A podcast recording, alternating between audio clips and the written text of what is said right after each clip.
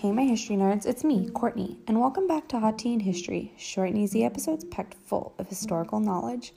So grab your tea and let's talk about what fun historical event took place on February 16th. Today we're going back to 1968, when the first 911 call is placed in the United States.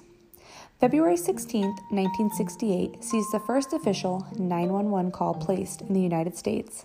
Now taken for granted as first course of action in the event of an emergency by nearly all of the nation's 330 million people, 911 is a relatively recent invention and was still not standard across the United States for many years after its adoption by Congress.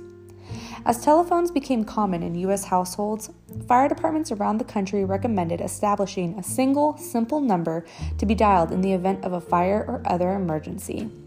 A similar system had been implemented in the United Kingdom decades earlier. In 1936, when the code 999 was chosen for emergency telegraph and phone communications.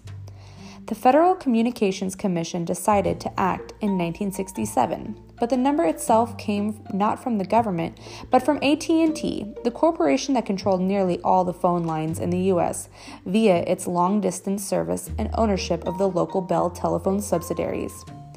At the time, AT&T was considered a natural monopoly, a monopoly allowed to exist because of high infrastructure costs and barriers to entry prevented challenges from emerging. AT&T suggested the number 911 because it was easy to remember and crucially had not yet been designated as an area code or other code which would make the transition easier. The first 911 call was placed by Representative Rankin Fite, the Speaker of the Alabama House of Representatives, in the town of Haleyville, Alabama on February 16th.